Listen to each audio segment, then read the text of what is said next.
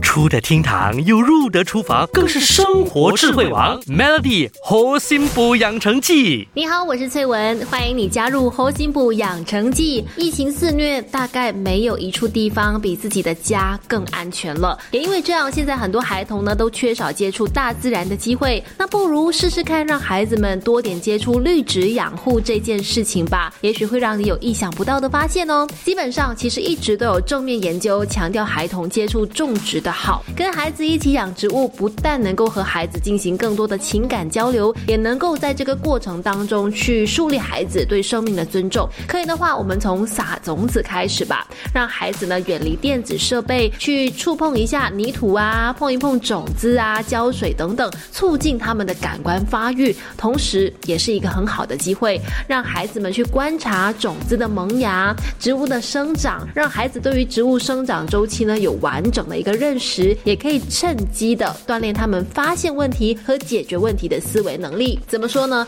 因为植物也会生病嘛，他们也会出现不如预期的一个状况。这个时候呢，就是一个很好的机会去培养你的孩子们他们的观察力。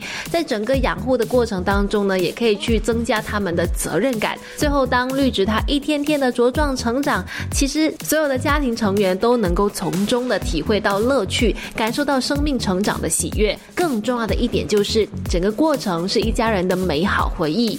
疫情期间，我们少了跟家人出外闯荡、游山玩水的机会，但是可以趁着这段期间，从一起当家里的园艺大师、种植达人，去体验不同的居家生活，相信也是很棒的家庭活动。Melody 猴心补养成记，每逢星期一至五下午五点首播，晚上九点重播，有美心和翠文与你一起练就十八般武艺。嘿呀！